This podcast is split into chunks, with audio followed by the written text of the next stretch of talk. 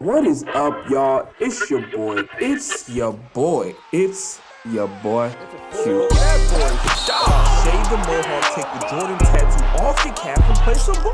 He's the best to ever do it. It's that simple. Then go up there with the 12th man, the 13th man, the 15th. You can bring your grandmama's choir on there. Nah, but for real, you gon' have to see me. Everybody wanna be famous, but nobody wanna put the work in. Surf.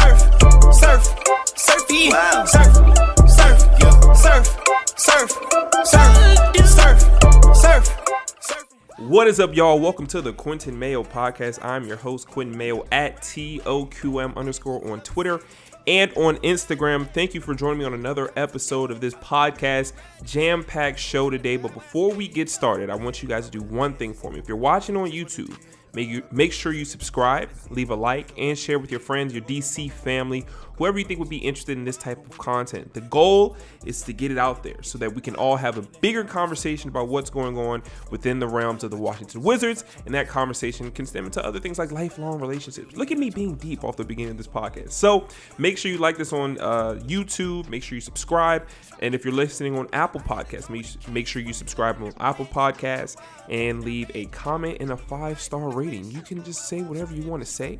No holds barred. I'm not going to have any tough feelings. If you're critical of me, I can take the criticism.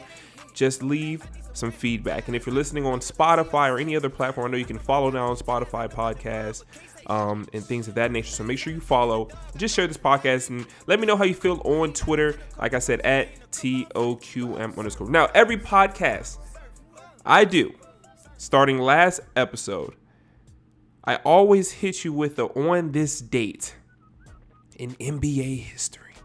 Okay? Now today is August 19th, 2019. Unfortunately, there are no prominent developings or stories or anything that's happened on this date in NBA history. However, what we will do on this podcast, we will give you yesterday and tomorrow. So whenever you're listening to this, if you're listening to this, let's say August 21st or August 20th, you're welcome.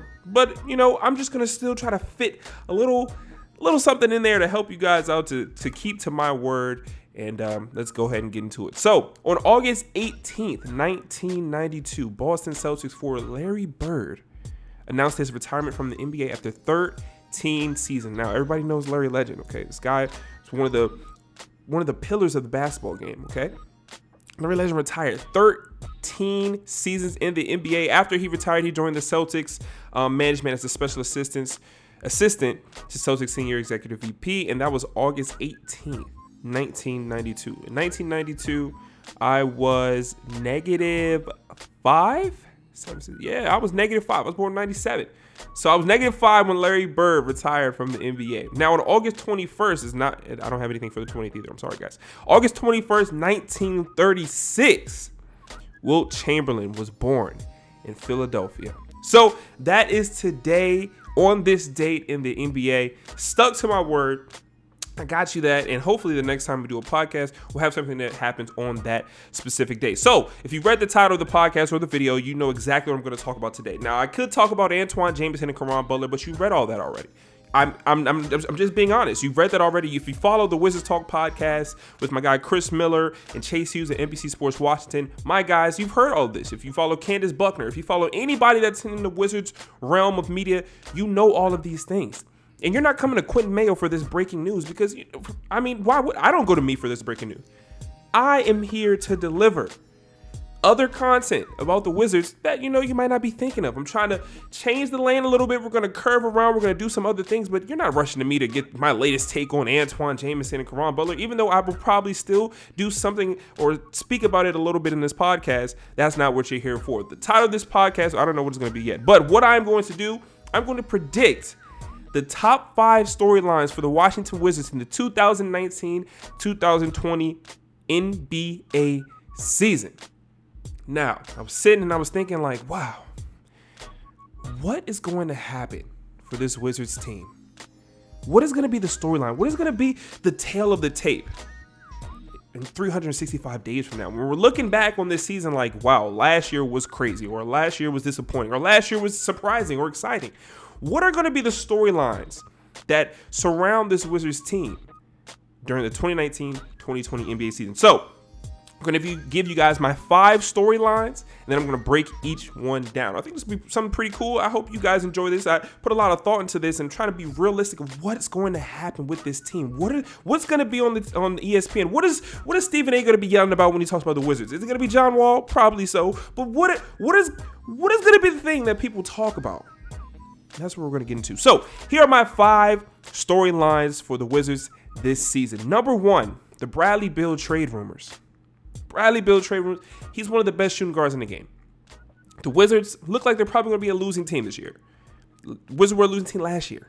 This offseason has been flooded with trade rumors. That's not going to stop, especially with Brad in his second to last season under contract with the Wizards. So that's my number 1 storyline for the Wizards this season, Bradley Beal trade rumors. Number 2, Isaiah Thomas' performance. Now, IT has not played a healthy season in about 3 or 4 years.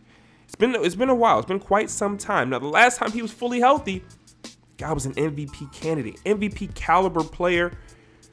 What is IT going to look like this year for the Washington Wizards? Storyline number 3, Rui Hachimura's development. Now, Rui is a guy that a lot of people are on both sides of the fence, me included. I thought the Wizards should have drafted Cam Reddish. They went to Rui Hachimura for a multitude of reasons. No injury history. The guy, he looks like he can play maybe a lot of the positions. He's a really tall guy, a lot of potential, hasn't played a lot of basketball, so he has a lot more growing to do in terms of his development as a basketball player. I like him. So far, we've seen what he's doing overseas. How is he going to develop as a player, and especially a player in this system? Because this was a pick that was really widely argued throughout the DC family Twitter and Instagram and social media and just the bars, the barbershops. Rui Hachimura. We're going to talk about his development. I think that's going to be one of the top 3 storylines. Number 4, to tank or not to tank. It's going to be a rough season, I believe, for the Wizards. Now, they could surprise some people. What if they do surprise some people? What if they're around 500? What if they're not a losing team? Like Vegas has them at 27.5 over under. What if they win 30, 40 games? Or what if they just lose every game or they're really, really bad? To tank or not to tank? Because you got some guys coming up in this next draft like Cole Anthony, LaMelo Ball, Ball Brothers to DC, The Ball to DC, Cole Anthony. I know Chris Miller loves him. To tank or not to tank. And number 5, my 5th storyline of the Wizards 2019 and 2020 NBA season is Scott Brooks on the hot seat. Scott Brooks on the hot seat. I think that's pretty self-explanatory right there. He's got 2 years left on his deal. Will Scott Brooks be the coach of this team next year? We will see. And then my runner-up was going to be John Wall's health, if he's going to return. And I ended up just deleting that off of the list because I'm fairly certain John is out for the entire season, and there's also no reason to come back this year, especially under these circumstances that we think will be the circumstances when he is ready to return. So I took that off the list, and we'll talk about that a little bit in this podcast as well. But that was like my 5A, my 6, my runner-up. So those are the 5 storylines. Let's go ahead and dive right into it. Now, number 1, the Bradley Beal trade rumors. As this team struggles through the season, no sign of John Wall in sight. You better believe that Bradley Beal will be in the midst of just about every trade scenario this season. Now, Beal was incredible last year. He was incredible last year. He's said to make $55 million in the remainder of his Wizards contract. The guy's good. Could have been all NBA last year. Kemba ended up getting his spot. I mean, it's up in the air because he had an all-NBA season. He did some things last year that many players in the NBA history have not done. Beal did that last year. And he did not get all-NBA. And it's hard for a team that wins or loses that many games to make all-NBA. And then the market of DC is such a small market. You kind of get lost in the sauce. So Beal did not get an all-NBA nod last year, but he was the first one out. He had the most votes for any player that did not make the all-NBA team last year. So you better believe this guy, Bradley Beal, who's probably going to be doing even more than he did last year. His numbers have the potential to go up from what he did last year. Best believe Beal will be in the conversation of all these trade rumors, just as he was last offseason and last year as well. Now, let's make one thing clear. As we're talking about Beal and trade in the same sentence. I'm going to make this clear. You can quote me. You can put me on Reddit. I love, hey, shout out to the Reddit listenership and viewership. Shout out to my guys on Reddit. I love Reddit now. Let me make one thing clear. You can quote me on this. Bradley Beal wants to run it back one more time, healthy, with John Wall. I will say it again. Bradley Beal wants to run it back one more time with a healthy John Wall. Yes, I said it. He's expressed that sentiment to the front office, and he's expressed it to one of my sources. Now, the guy who gave me this information, I the utmost respect for him. Has no reason to lie to me. This guy's been doing it for a very, very long time. Bradley Beal wants to run it back one more time. Wall and Beal have expressed that to Tommy Shepard, to Ted Leonsis. It's a thing. It's a thing. So when people think, oh, Bradley Beal's going to get traded, they're going to get... I'm telling you right now, what Beal wants, Bradley Beal wants to run it back one more time. When healthy. Beal will not be traded this season, period. As of right now, he will not be traded this season, period. Period. I'm telling you that right now. His contract is set to make $55 million in the remainder of his deal. Now, the Wizards in the 2020-2021 offseason have a little more flexibility. Now, you have the contract like Yamahimi, who's officially off the books. I mean, you've been trying to trade that number away for a long time, and you just couldn't get it off the books. Well, here we are. 2020-2021, Yamahimi is no longer under contract. Davis Bertans makes $7 million. He will not be under contract. CJ Miles, $8.7 million. He will not be under contract. So, at this point, next year, the Wizards will have a little more cap flexibility than they had this year, this offseason, which was not a lot by any means. Now, I'm not saying they're going to have $40, $50, $60, $70 million to spend. No, it's not going to be something crazy, but they're going to have more cap space this year to get a veteran guy, to get some pieces, to get a certified piece, not any top-tier superstar piece, unless they do a lot more finagling than they are doing right now. But they will have some cap flexibility next year to add a third piece to that dynamic duo of Wall and Beal when healthy. So they can make something shake for a solid third piece and make a run in the East. Now, when we're looking at the East now, what is the East going to look like next year? I mean, Kevin Durant probably going to be healthy next year. Comes back and he joins Brooklyn, who I think is going to be a good team with Kevin Durant. Still going to be something to be said about Kyrie leading this team by himself until KD's return. But Brooklyn will be a team to be considered. That's going to be a valuable or a what's the word I'm looking for? I can't find the word, but they will be a team to make a run in the East. Now you got Brooklyn, you got Milwaukee, you got the Sixers. Who else? Maybe Indiana, the Indiana Pacers. Was that 4? After that, what? Who else?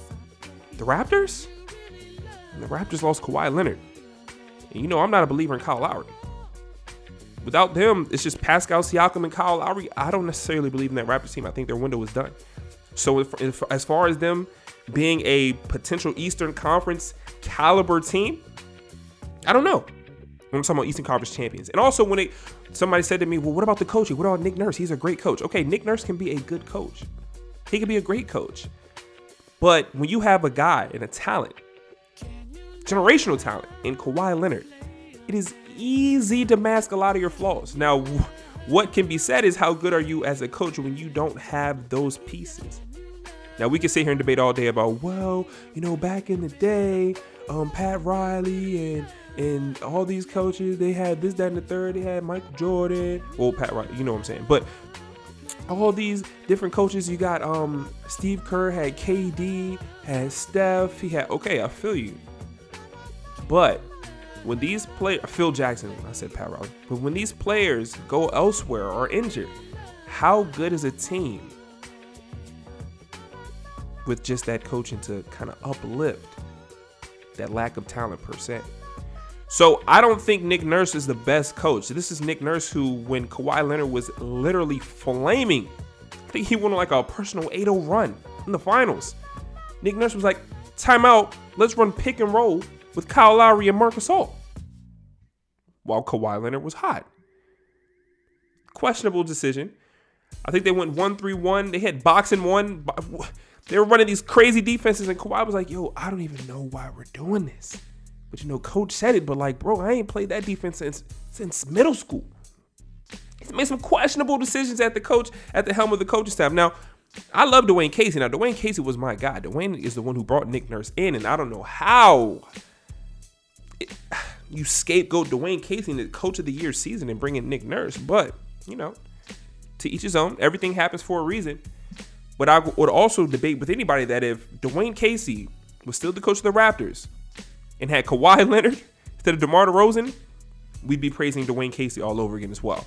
So don't overlook the fact that a star can make coaching look way better than it is.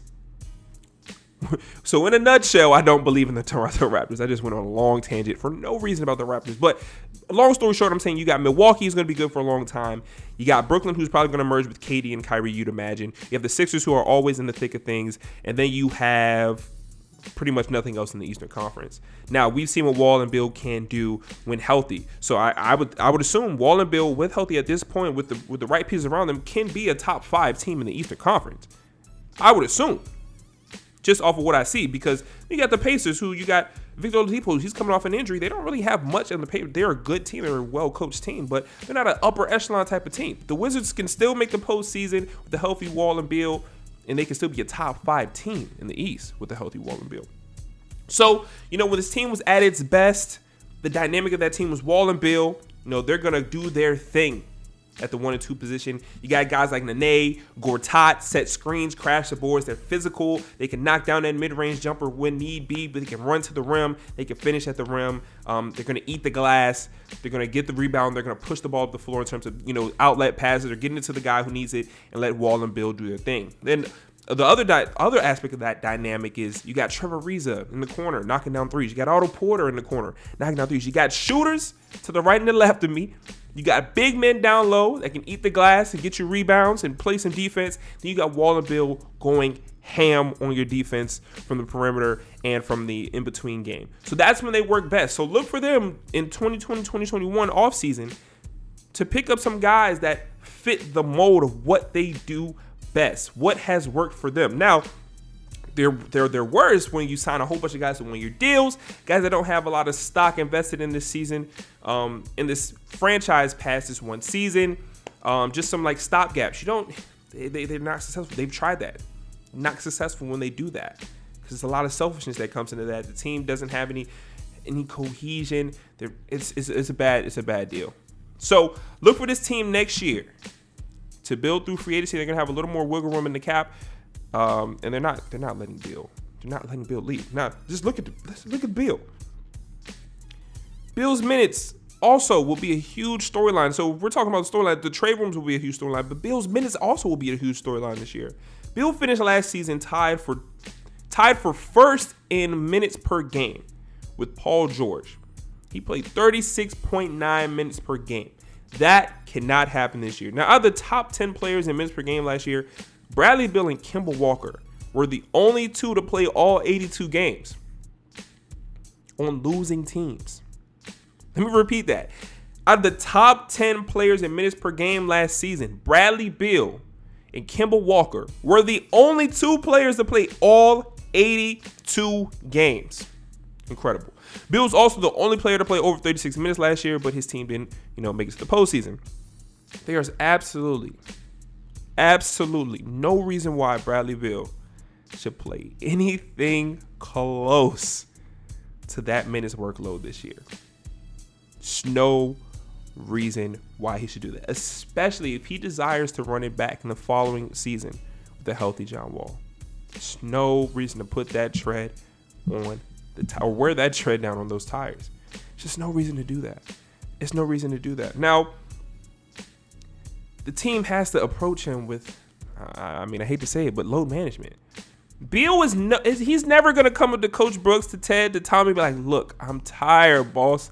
Sit me now. Please, big fella. I'm dying, big fella. Beal would never do that. He's such a competitor. It's the same way Wall was playing through these injuries, playing through bone spurs, playing through sprains, ankles, knees, pains, all these things. These two players, Beal and Wall, are a different breed. There's not many players out here that are willing to risk their future to play this game right now. These two guys just love the game so much that they have to be pried off the hardwood. But you're going to have to pry Bradley Beal off the hardwood this year. You're going to have to. Because there's no reason why he plays even 30 minutes a game this year. I'm sorry. Just look at the projected starting lineup. Look at the projected starting lineup. What is it? Ish Smith, Troy Brown, CJ Miles, I mean, whatever you wanted the three, Davis Bertans, Rui Hachimura, Thomas Bryant? Really? It's no reason why. It's absolutely no reason why Bill should be playing that minutes workload this season. So the team has to approach and say, look, Bill, we are looking past this season. And I know Tommy will do this because Tommy's a straight. I love what Tommy Shepard is doing. I love his swag. I love his upfront mentality. I love how everything he does is calculated. He's going to tell you exactly why he did it. I love that about Tommy Shepard. But he got to say, look, you want to run it back. We want to run it back. We have made it known to you and the public that you are our future. You got to say, look, we're not letting you play these minutes. I don't want to see him in consecutive back-to-backs. I don't even want to see Bill play this year. I don't want to see him on consecutive back-to-backs. I want to see him sit down. Bill, don't even come to practice. Sit your ham pot down. Sit down. Don't play. Because we got something bigger we got to do next year. It's bigger than this year. Who knows what this team's going to look like next year?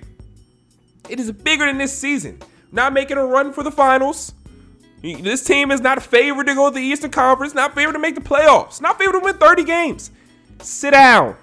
And I know some people say, oh, you can't tell a baller to sit down. Players love the ball.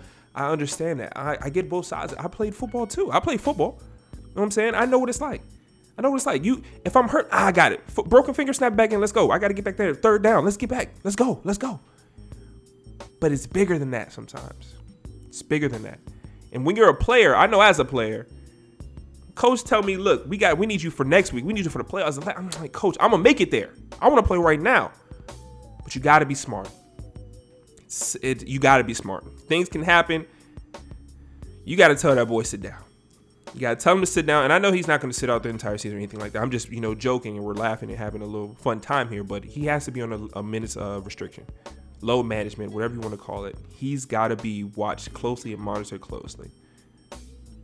Because if it's up to Bradley Beal, he's going to play all 82 and play 37 minutes a game, maybe 40. He's going to be out there. So, you got to tell him to sit down. Now, let's go to storyline number 2. Did I go 22 minutes on Bradley Beal? Whew, it's going to be a long podcast, buddy. Let's go to storyline number 2, Isaiah Thomas' performance this year. Now, the biggest sign of the Wizards offseason had to be Isaiah Thomas. IT was brought in as a stopgap. I mean, you got John Wall. He's out for the season, most likely miss entire season. No need for him to come back. And then you got Ish Smith. But Isaiah Thomas and Ish Smith, those are your stopgaps at the point guard position. And that's what Isaiah Thomas was brought in to do. Now, although IT has only started 15 games since 2017, the Wizards fans are very optimistic that he can return to a starter quality performance. And you can also argue that Isaiah Thomas also thinks the same thing. This is a guy that's used to averaging, his MVP season, he averaged 29 points per game. This guy's different. Hold on, let me turn my camera off really quick. I'm sorry, guys. But this guy's different. So what does he look like after recovering from that hip? And when he averaged 28.9, what was that? 2016? I think it was 2016. I think he actually, 2015 and 2016, he averaged consecutive 25 plus points per game. MVP caliber season, 28.9 points. This guy was really good. He's one of the best. Now, here's the thing about Isaiah Thomas. Most people believe he should start. And most people also believe that he will start this year. But I don't think he's going to nod game one. Let's just be realistic here. Now, yes, the Wizards do need scoring. There's not a lot of scoring on that top five, the starting five, especially if you're going to go Ish Smith, Troy Brown because of CJ Miles' foot injury, Beal, Davis Bertans or Rui Hachimura and Thomas Bryant. It's not a lot of scoring there. It's also not a lot of defense. So it's not a lot of anything on this team right now. However, I do believe that, you know, he's a guy who only played, what, 15 games last year? Or 15 games. He's played 15 games since 2017. Started 15 games in 2017. Guy, he has to get his feel back. He has to get a feel back. I mean, I know he's playing at his own tournament. He's playing at the crossover. He's playing at the Rico Hines runs. He's doing all these things. He's got to still get his feel back for NBA basketball. An 82-game slate of games every night, every other night, back-to-backs, travel. And he's a pro's pro. I know he mentally, he can deal with the rush that goes into that, the demand that takes for him to perform at a high level. Yeah, I know he can do that mentally, but physically, I would have to see him physically be able to handle that first before you throw him back into a starting lineup. Now, I do believe by the All-Star break, he will probably have the starting nod, just because I think at their core, Isaiah Thomas is a better player than Ish Smith. Even if Isaiah Thomas is 80% himself, I still think he's a better player than Ish Smith. But, I mean, that's not to not Ish Smith. This is a guy who was an MVP talent a few years ago. So, not trying to knock Ish Smith in any manner, but Ish Smith also has just never been able to score like Isaiah Thomas has been able to. And we have a lineup that consists of, you know, Beal and these guys. Like, Beal's the best scorer by far in the starting lineup, but where else are you going to get it from? I mean, Rui, you can't really expect, if Rui is the starter, which I think Davis will get the nod, but Rui is definitely trying to push my stance on that with his performance in FIBA right now.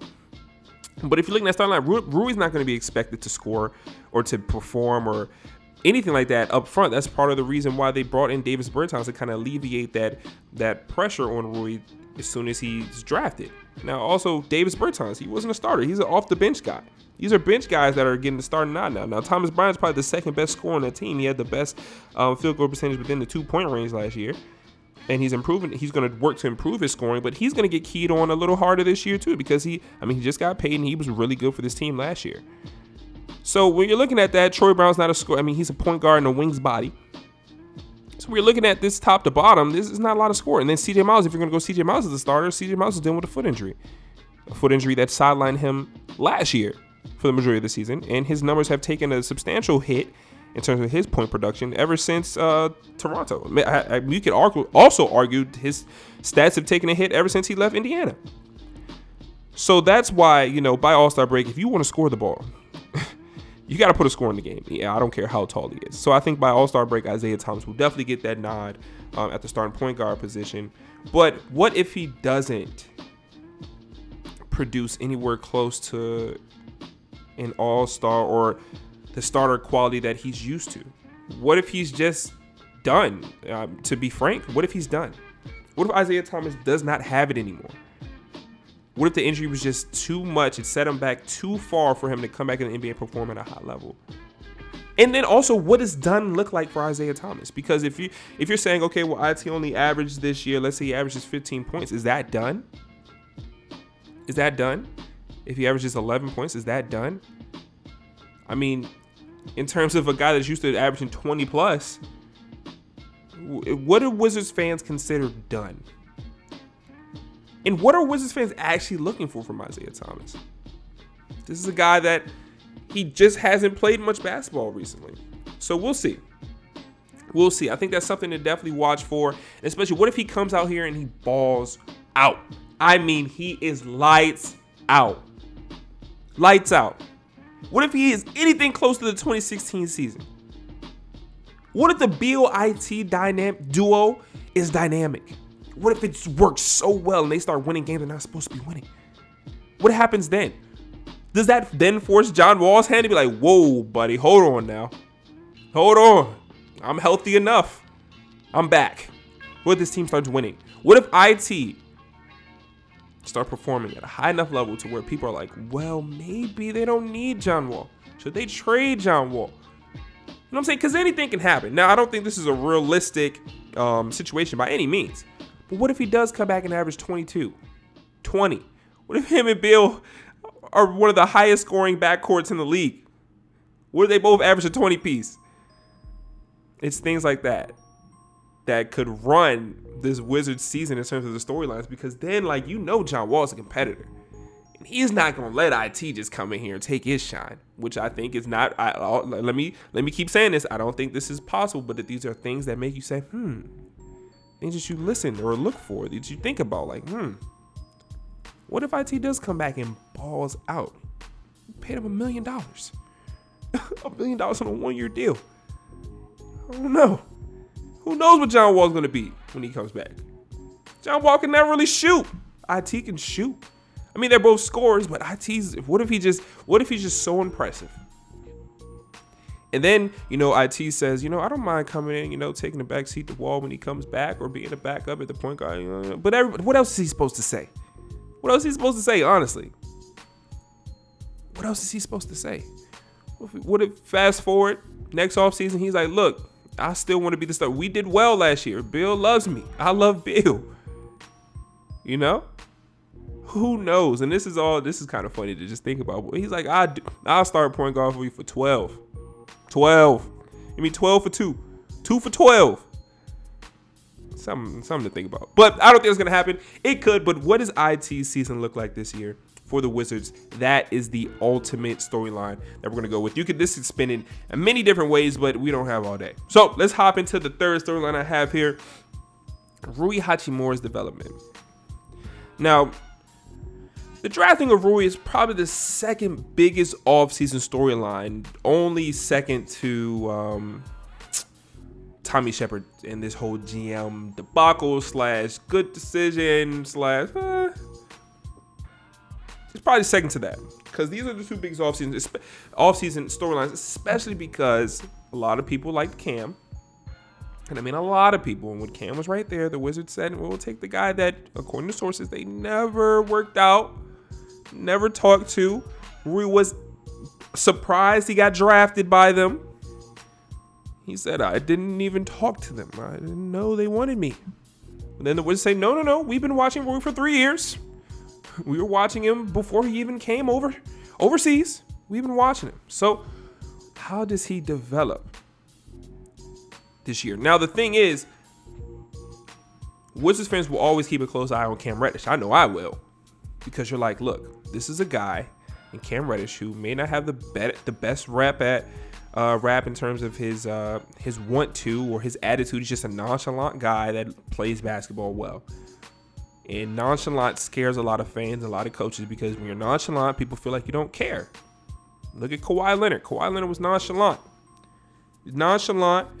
He was with the Spurs, one of the most prestigious organizations in NBA history, was one of the best coaches in NBA history, and he's like, no, I'm not feeling that. I'm not going to talk about it. I'm not going to say nothing. I'm just not going to play. I'm nonchalant, and people slandered his name. You got to remember, Kawhi Leonard at full strength was one of the best players in the league. I'm talking LeBron James and Kawhi Leonard. And if you forgot, go back and look it up. It's not an opinion. This is fact. There were shows at this time where people were saying, is Kawhi Leonard better than LeBron James? Now, I never felt that way, but there were arguments. And what happened? The little dispute he had with the Spurs and the training staff, he was nonchalant. He was cool, calm, and collected. Said, I'm gone. They traded him to the Raptors. People slandered his name, threw mud on his name. He turned around and took the Raptors to a championship ring. Title. First year. The best rental in the history of rentals. Enterprise has nothing on what Kawhi Leonard did last year. So, translating that to Cam Reddish, he's nonchalant. This is a guy that we all feel, though, as though Cam Reddish has the ceiling of an NBA All-Star. And he's playing in a system where you had 1, 2, 3 in Duke. You had Zion, you had R.J. Barrett, you had Cam Reddish. The 3 best players in the nation all decided to take their talents to the Blue Devils. It's only one basketball. It's kind of hard to get off, kind of hard to get in a rhythm when it's only one ball. And if you want to talk about guys who demand the ball in their hands, just take a look at R.J. Barrett. Take a look at Zion. R.J. Barrett was keeping the ball from Zion. R.J. not giving the ball to Zion is the reason they lost to Michigan State. I was there. Courtside. I saw it with my 2 eyes. They would have beat Michigan State if R.J. wasn't ball hogging. So if you think R.J. not giving the ball to Zion Williamson, RJ definitely wasn't giving the ball to Cam Reddish. I'm sorry. So what can he be in the NBA? We'll see. But anytime Cam shows any flash, Anytime Cam goes out there and nonchalantly, casually puts up 15 points, 20 points, shoots 6 for 6 from the three-point range, shoots 5 for 5, 4 for 4, whatever. Anytime Cam has a good game, Wizards fans are going to look right back over that bench and look at Rui and be like, do something. Hey, Rui, do something. And this is not me slandering Rui at all. I'm just being honest. I was one of the people that thought Cam was the pick. You drafted Rui for culture reasons. You drafted Rui also for his ceiling. I feel that. I don't think Rui will ever be an all-star. I think Cam has all-star potential. I don't know if Rui has it, but Rui has the potential to be a very good player in the league for a very long time. For a very long time. And I think Rui will do well. I mean, he doesn't make many mistakes. He's really raw, but he has the length. Is the height. He's already improved his defense, which was something that people were knocking him on. And he can score the ball. If you see him playing in FIBA, he's working on his step back. He's getting more arc on his shot. He looks better. He's a better defender. He's getting more comfortable with his package. He's dribbling up the floor more effectively. He has more moves. He's developing as a player. He looks better now than he did in Vegas a few weeks ago, or maybe a month ago. So I'm not trying to knock Rui at all, but I'm just saying it would always be a conversation of Cam Reddish or Rui. Who's doing what and when? Because let's say Cam gets the spotlight a little faster than Rui does. Or Rui gets more time now than Cam does. People will always look, Wizards fans especially, will always pair these two. And even the national media. Because a lot of the national media was like, whoa, it's Cam Reddish right here. This guy actually should have gone higher, if we're being honest. And the Wizards, in the midst of having an interim GM, making this draft pick, after they just botched everything with who's my guy? Who's my guy down in Denver? Dang, now I can't remember the name. But him and Masai. And I'm going to remember it in like 5 minutes and spew it out lately. Y'all know me. Later on, I'm going to say his name randomly. And you're like, oh, there it is. It's a little late. But yeah, you had the botch. You didn't want to give him an extra year. Cool. Masai, you reportedly want to give him the world. He's not coming. Cool. Then you got your third prom date. Your third option, you had to make the draft. And they asked me like, okay, well, not only did they have their interim GM make the draft pick, but they never met with the kid. It's always going to be something to watch. This is going to be something spicy to watch. I see the potential in this game. I understand the culture fit, but I'm going to reserve my judgment for it. Was Rui a good pick or not until at least All-Star break? And even then, he might get more PT after All-Star break. And then he might be a way better player next year and take that jump in his sophomore season over what he did in his rookie season. It's a lot of factors, but we will always want to see what Rui is doing, how well he can perform, and is Cam Reddish doing anything close to it. That will always be attached to him for the rest of his career. The same way we look back at draft classes and see who were the names that came out and who didn't pan out and who went over who and who drafted who before Kawhi and who took who over Giannis and things of that nature. The same thing people do when they say, wow, they took Rui Hachimura over Cam Reddish, or they said, wow, people really took Cam Reddish and Rui Hachimura was still in the draft. So we'll see. All right.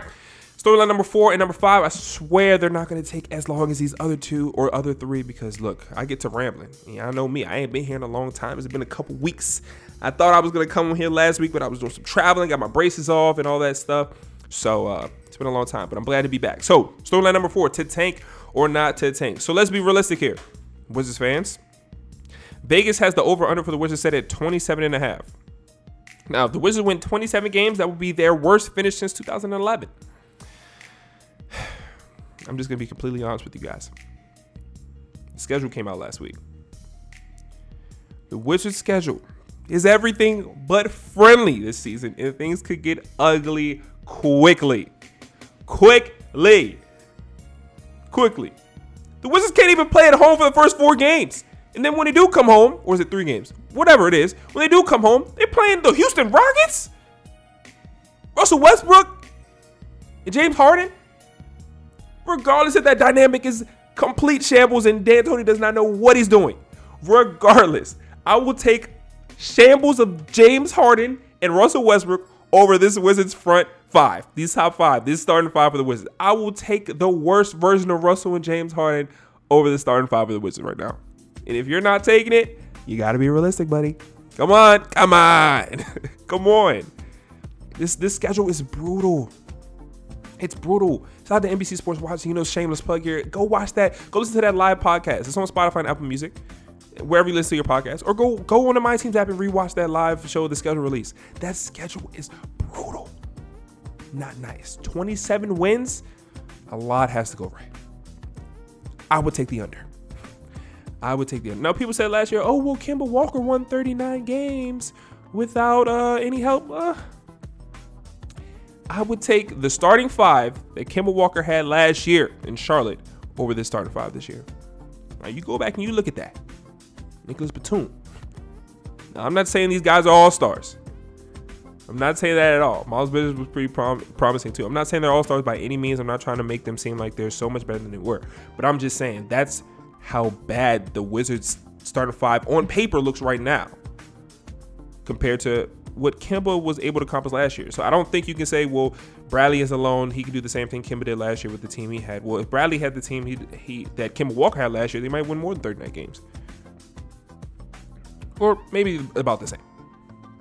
I think those players are really close in terms of their production. I like both of them. But yeah. So to tank or not to tank. Now, there are some optimists out there. I see you. I think I was tweeting about the Wizards or maybe a month ago, and some guy that writes for Wizard of Oz, he crushed me, y'all. I gotta admit, I took the L. He said this team can win 40 games this year and be in the playoffs. I said, wow, you're bold. You're bold, buddy. He also told me that his basketball IQ was higher than mine, and I cried myself to sleep. I did. Twitter it hurts me like that when people tell me those things. And he also told me he gets paid for what he does, and I don't, obviously. So, shout out to you. I'm crying for the podcast listeners. If you can't hear me, I'm crying. These are tears. Now, for those optimists, there's a lot of young guys that need to develop this season. And one thing that we know for sure is that young players don't win games. Troy Brown and Rui Hachimura, Thomas Bryant playing 40, 35, 30, 27 minutes a game as starters does not win you games in the NBA. I'm sorry.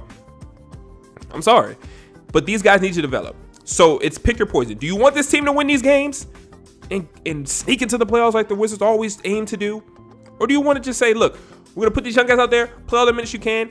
Let's try to get wins, but I mean, it's apparent.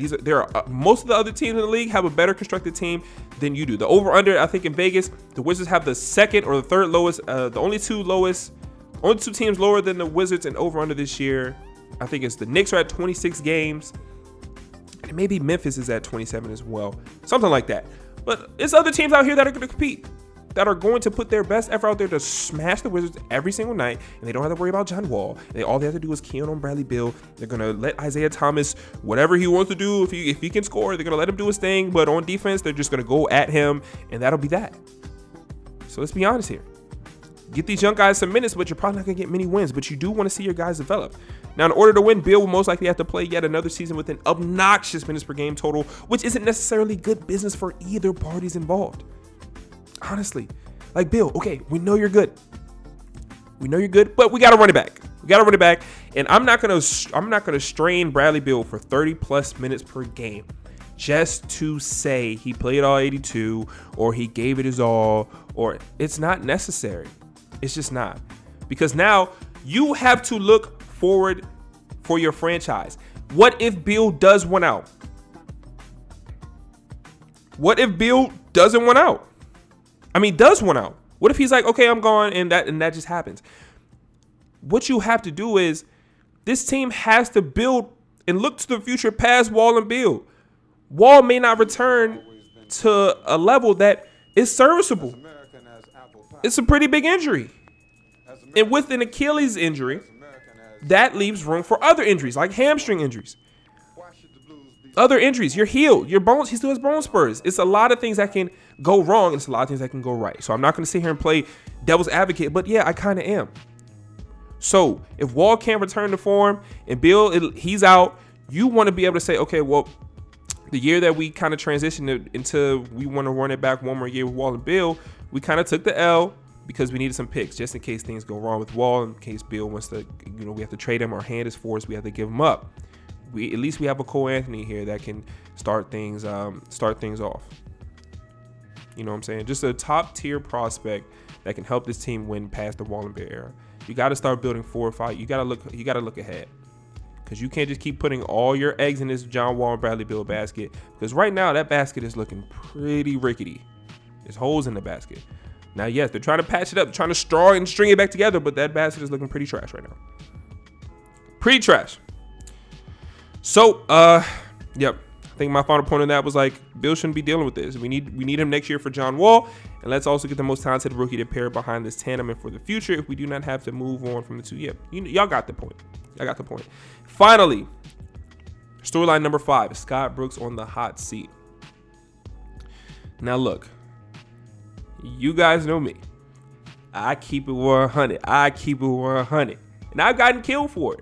I remember when I did this podcast last year. And when I first joined the podcast, I was told I can't be critical of the team. I can't be critical of the front office. I can't be critical of this coaching staff. Can't be critical of the players. And I got those instructions. And by the second episode, I was critical of the front office. I was critical of the players. I was critical of everything. I can't fake it. I can't. I keep it 100 all the time. You'll follow me on Twitter at TOQM_. Shameless plug. Y'all know me. I keep it a stack. Me and Scott Brooks and my criticism of him have not been the best. Now, I think he's a great guy. I think he cares about his players. I think players see that he cares about them. Wow, I'm looking at Basketball Reference. Random, his nickname, Scott Brooks, is Wonder Dog. Interesting stuff. But, you know, my criticism of him has not been the best. I feel as though he's sometimes unrealistic in his pursuit of an offense and also his defensive philosophies. For example, let's take more threes. That's where the NBA is going. Okay. I understand. However, you have to get better looks. Let's be more efficient from three-point range. Let's draw better plays and run better sets that get our best three-point shooters open and in position to knock down shots. Let's not just shoot more threes because that's what we're supposed to do. Let's do this in a better way. Scott Brooks has never been an X and O's coach. I tell this story all the time. Remember last year, I went back and read some articles from back when Scott Brooks was the coach of Russell Westbrook and James Harden and Kevin Durant. And I think it was an article done, I can't remember the author, saying, here are the top 5 things Brooks does well and the things he does poorly. And I think number one, or one of the things that he does well, is he's a motivator and he's a player's coach. And then when you look on the negative side of things he doesn't do well, he doesn't really have a philosophy. Running fast and getting out on the fast break and shooting more threes, that's not really a philosophy. He's not really a strategic X and O quarterback. He's not a strategic X and O coach. And I'm not saying you have to kill guys with analytics and things of that nature, but I just think out of most coaches that are really hell-bent on getting the most out of their offense, Brooks is a guy who does not implement play calling well into his offense. He's like it's his version of a freelance offense. Is I don't even think the players really respect it. I just can't.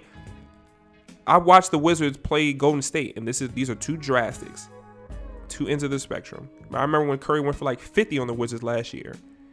That offense, oh my gosh, Steve Kerr built a beautiful offense. Now it's of course I'm not going to double back and kind of destroy my point earlier of like talent makes your offense and your coaching look well. But the freelance, free-moving motion of that offense, when the ball is getting, we put that ball in the post and everybody runs, everybody's sprinting, nobody's ever standing still, nobody's ever watching. Just think that even when you want to watch, Milwaukee, even when you want to watch the Raptors, Nick Nurse had a few plays or a few games last year. Well, he can still call plays. I just have some things that I criticize in terms of his situational play calls. But it's the intangibles and the X's and O's that really stick out to me of some of these coaches. And when you watch the Wizards play, it's just like the guy is just out there. like the defensive adjustment of like switching everything or going under and over. Last year, that was just, it was terrible. So I said all that to say this. Scott Brooks should be on the hot seat. And here's the thing.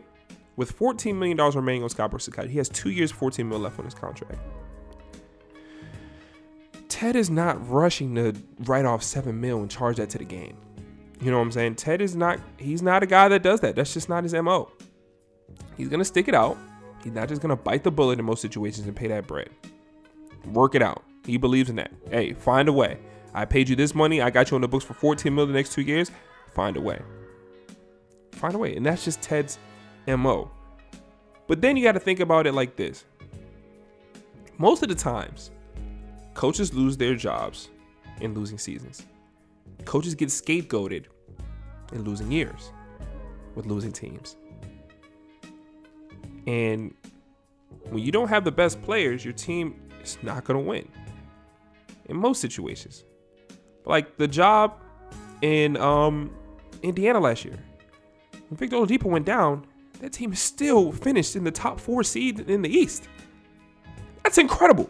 Or top 5. Where did the Pacers finish last year? I know it was, they made the playoffs. And when Victor Oladipo went down, nobody thought they were making the playoffs. Nobody. So, it can be done. A good coaching job is important. But coaches get scapegoated in losing seasons.